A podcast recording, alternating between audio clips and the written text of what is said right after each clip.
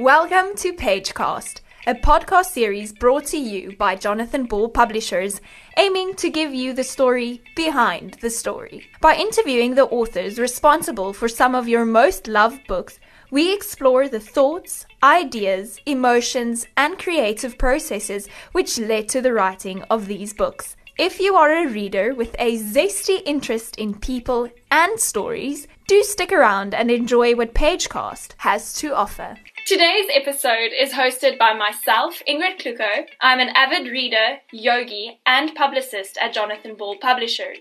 And me, Nicola Bruns. I'm a podcast addict, media consultant, and a bit of a newshead. Fascinating writer and editor Sara Nisha Adams published her debut novel, The Reading List, in July of this year, and it has captivated the literary world. Partly inspired by her own grandfather, the story follows the daily life of Alicia, an anxious teenager who works in the local library, and an elderly widower named Mukesh. Alicia discovers a crumpled up piece of paper in the back of a copy of To Kill a Mockingbird. It's a list of novels she's never really heard of before. Intrigued by the list, she impulsively decides to read every book on it one after the other. As each story gives up its own magic, the books transform Alicia from the painful reality she's facing at home. When Mukesh arrives at the library, desperate to forge a connection with his bookworm granddaughter, Alicia passes along the reading list, hoping that it'll be a lifeline for him too. Slowly, the shared books create a connection between two lonely souls, as fiction helps them escape their grief and everyday troubles and helps them find joy again. We are delighted to be joined by Sara today on Pagecast to give us the story behind the story. So let's just go straight into the question that I've been burning to ask you, and that is tell us a bit more about Sara as a young girl. What was she like? Thank you, Ingrid. Thank you, Nicola. It's really nice to be here. Um, I think that Sara, as a young girl, was basically very quiet. I was basically a mixture of Priya, who's kind of tucking herself away with books all the time, like avoiding talking to people, um, preferring to just live with fictional characters. That was very much me when I was a child. Um, I was also probably a little bit like Alicia, a bit grumpy at times. Um, and yeah, that was definitely teenage me. So I was really quiet. I was always with a book, and I found it so much easier to sort of relate to other people through books. Like, I could always talk to someone for hours about a book, but if they asked me about myself, I would find that much, much harder. So yeah, books were my way into the world, I think. And how incredibly blessed we are with that.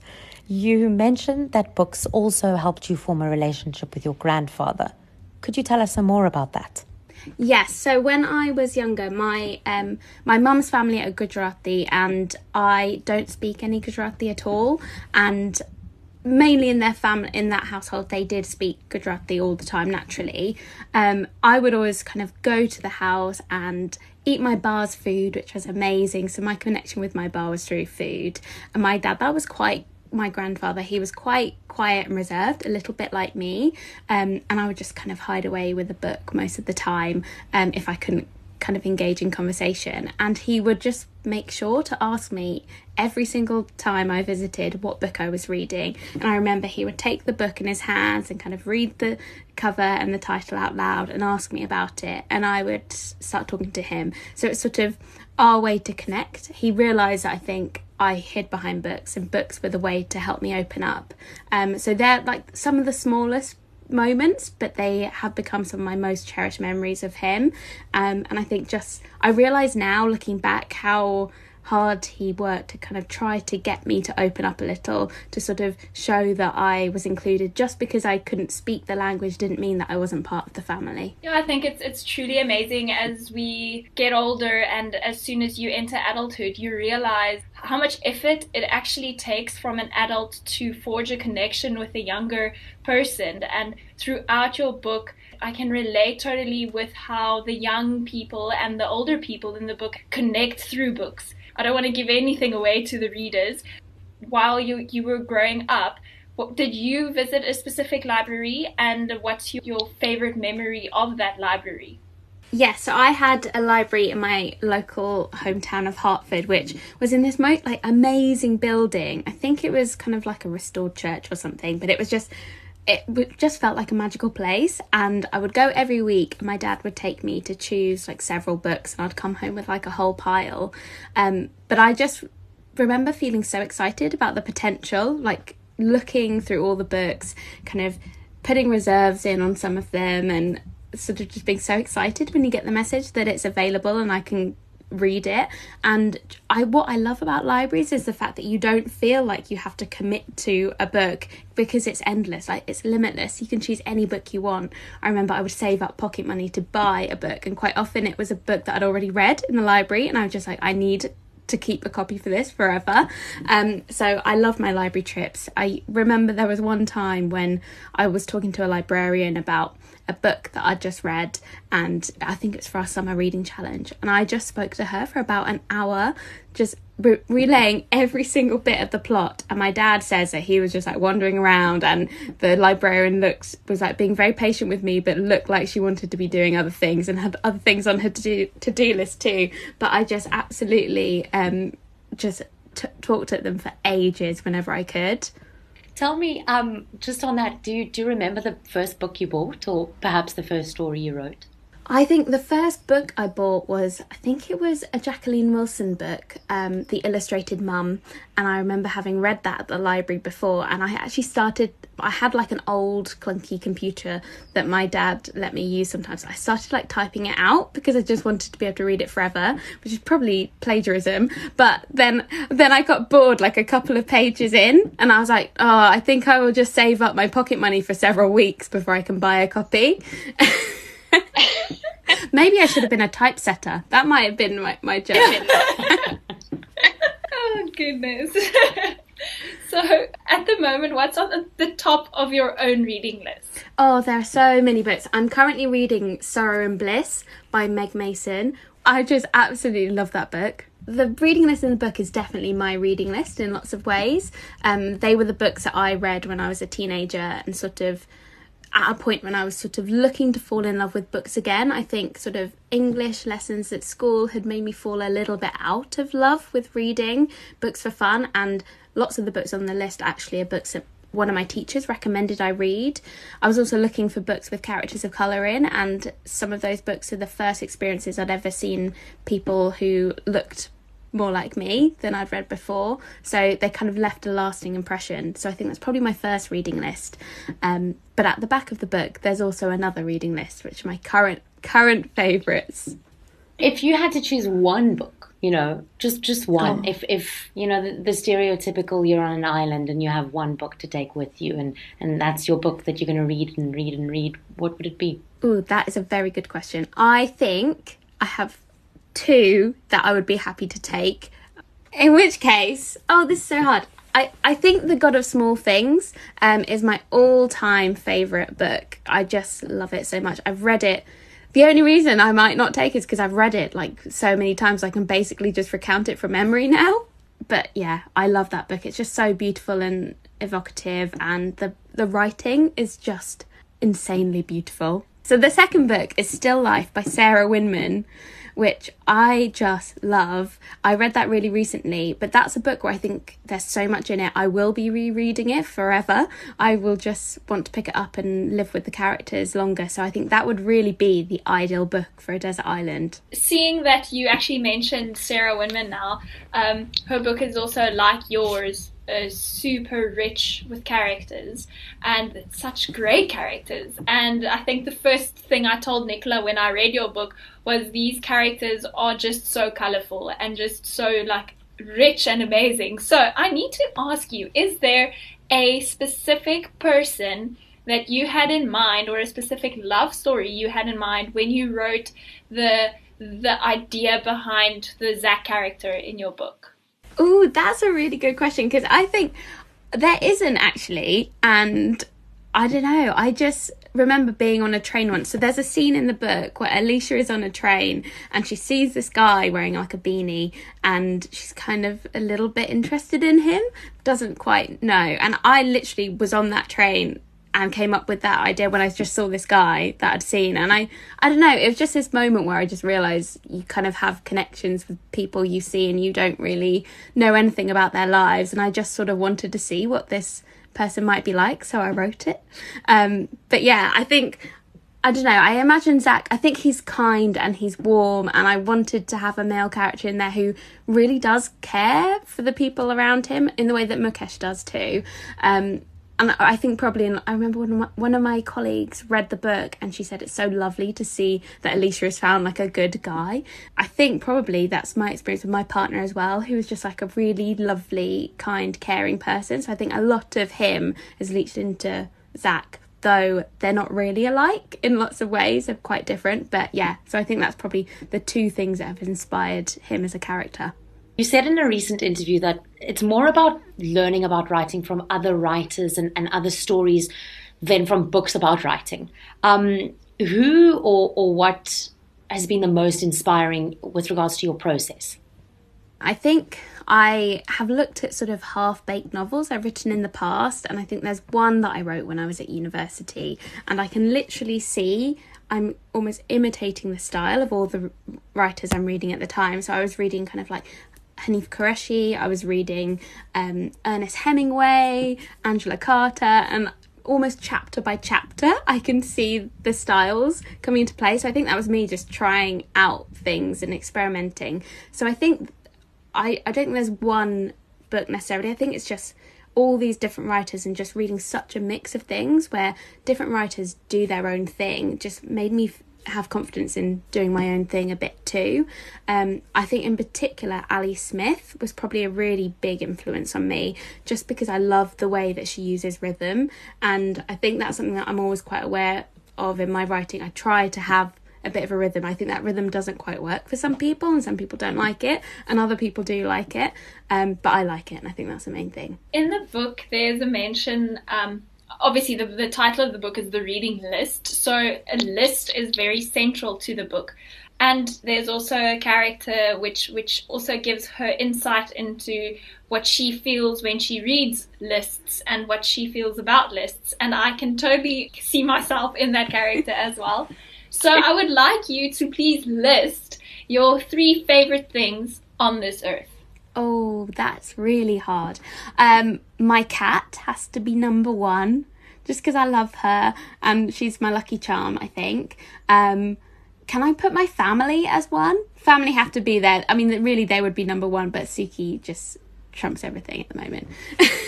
she's my constant companion, and then third, I think. Oh, that's really hard. I think it might be my camera, just because I love taking photos, and recently I've just been that's the thing I've been holding on to most, like taking photos of things and sort of holding on to those memories. And I think, especially at a time when I haven't seen my family loads, like being able to like look back at memories and realizing how precious that is. And I've lost quite a lot of loved ones recently too, and just seeing photos just really, I don't know, it just makes me realize how magical that is that we can do it. And yeah, thank goodness for cameras in capturing those moments. You were confronted with a, fresh dose of grief after losing both your grandmothers in the run up to the actual publication of the book. How did this, you know, how did this frame the the months that followed? How do you deal with grief? It's it's not a straight line. I I I view grief personally as a wave that that that you tumble in and then you come up for some air and, and just as you're, you're catching your breath, another wave comes, you know. So how do you deal and, and, and how do you get through the day? Yeah, that's a really beautiful way of putting it, I think. Um, I think it's been particularly strange, like grieving at a time when no one's around and when I'm really quite separate from the rest of my family who are going through the same thing. And, and I know that previous times when I've been able to grieve with my family around, we've been able to comfort each other, like physically hug each other as well. That makes such a difference. Um, so I think it has been really hard, and I think I almost haven't quite given myself time to process everything yet. It's just been focus on work, focus on work, see how long I can keep going. But um, yeah, I think I just try to remember. Someone said to me, try to live every day in a way that would make your grandmothers proud. So that's what I try to do. And I try to think that everything I'm doing, they would be proud of. Talking about your grandparents, um, you are currently writing at the desk that belonged to your grandmother. She's also known as Queen G. Yes, I call her my Queen G. But to our listeners, if if you're not following Sara on Instagram yet, please do because I mean it's such wholesome content.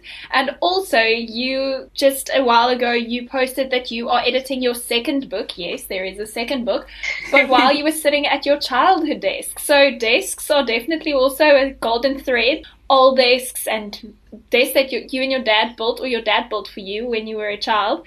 Um, but what was more intriguing is the fact that there is maybe a second book coming.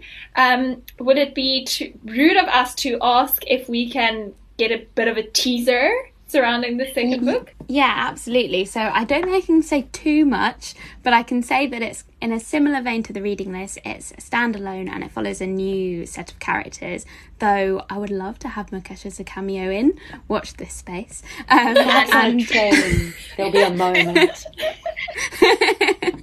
and um, it's basically about another unlikely friendship, but it it is set around a community garden, um, which is also something that plays a big part in my Instagram because I found like gardening and to be a really lovely thing, and it's really helped me recently. Um, so yeah, it's set around a community garden. Do you have a lot of unlikely friendships that have played a role in your life before? I, I don't know if they're unlikely to me, but I think maybe looking back, people would think, oh, that's an unlikely friendship. And I think I'm the kind of person who has like quite a lot of individual friendships. So I know there are some people who've like a big group of friends, and I think I kind of pick people up wherever I go and like find the person that, that I really connect with. And that's irrespective of like our age, our background, like where we grew up, or kind of what we what, what school we went to and stuff. So that's kind of what I love. And I, in particular, love intergenerational friendships. And I think that's probably based on the fact that I have such lovely relationships with my grandparents and just this idea that I think we can learn so much from different people and people who are different to us. And what I've always found interesting is when people say, "Oh, that's an unlikely pairing," and I think sort of like why? Because we're all human and we can all connect on like so many different levels, and there are so many shared experiences that we have, no matter how different we might look on paper. Um, so that's yeah something that I love, and I yeah I I think that's just something really exciting to explore in fiction too, and just sort of show people that we can connect with anyone and everyone in really meaningful ways. I think that also then just sets the scene for people to feel okay with the unlikely friendship and not to feel like I like you have to say, yeah, she's much older than me, but like we get along because we live in the same neighborhood. Because even if we didn't live in the same neighborhood, I would make an effort to see her. Yeah. Go drink tea or whatever. So I, I think the more people get used to intergenerational friendships or unlikely friendships, the less judgment there will be. Hmm. So I think overall, just just taking down those boundaries, those strict constructs, is really important, and you really you achieve that in your book. It's it's amazing. There's a, a relationship between a granddaughter and her, her, granddad, and I love that book. Um, something that's very cool and that I want to start legitimately is the fact that you have this little bank holiday reading project going on now. So please, please tell us more about it. yes, so I um over the weekend, me and my partner kind of created this box that's sort of like a little library. So um, people can leave a book and take a book. In the place that we used to live, um, kind of a little bit further down the road, there was one of these, and seeing as I work in publishing, I had loads of books and not much space in my flat, and I was sort of popping books in there every so often. And I would love when I walked past and like all the books that I'd given had gone, and often there'd be more amazing books that I would take in return and read. And I just love this idea that it's quite a small thing, but it makes you feel quite connected to the community. Um, and yeah, in the place that we live now, there wasn't anything like that around, and I don't know, I really missed it and I really wanted to like give some of my books away.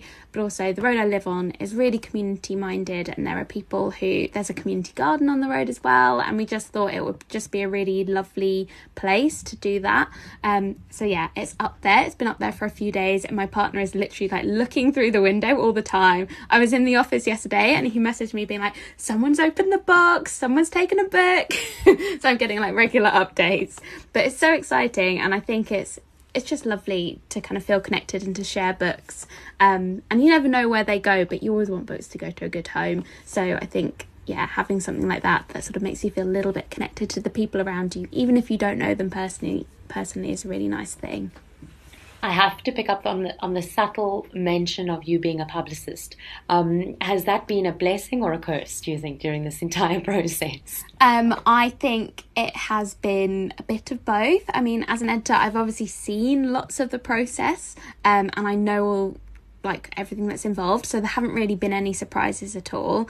I think the curse bit is that I know too much. I like see all the books that are coming out as well, probably before other readers would or other authors. So I'm aware of the things that my book is competing with and stuff like that. So but I've actually been okay ever since the book has been released. It sort of feels like the book is out in the world now. My bit is done. And as an editor, that's the moment when As an editor get more anxious, like the book is out in the world, I need to kind of keep it going. But as an author, I now feel like I've taken a step back from my book and I can just like I've just been enjoying the ride since then.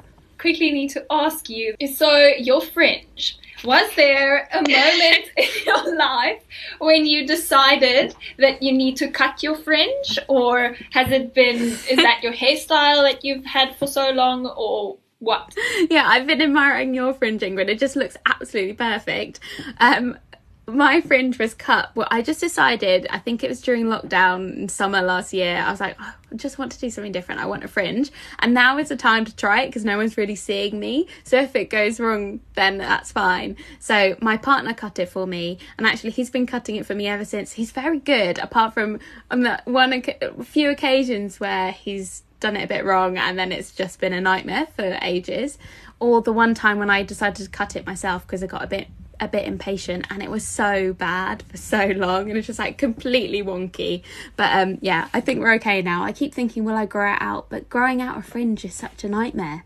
So yes I think I'm going to keep it for a bit Sara, it was a delight to chat with you. Thank you so much. You're both brilliant. This is really, really fun. Um, and it's so nice to like kind kind of meet you and like put put faces to names. Sara's book, The Reading List, is available at all good bookstores, so grab your copy.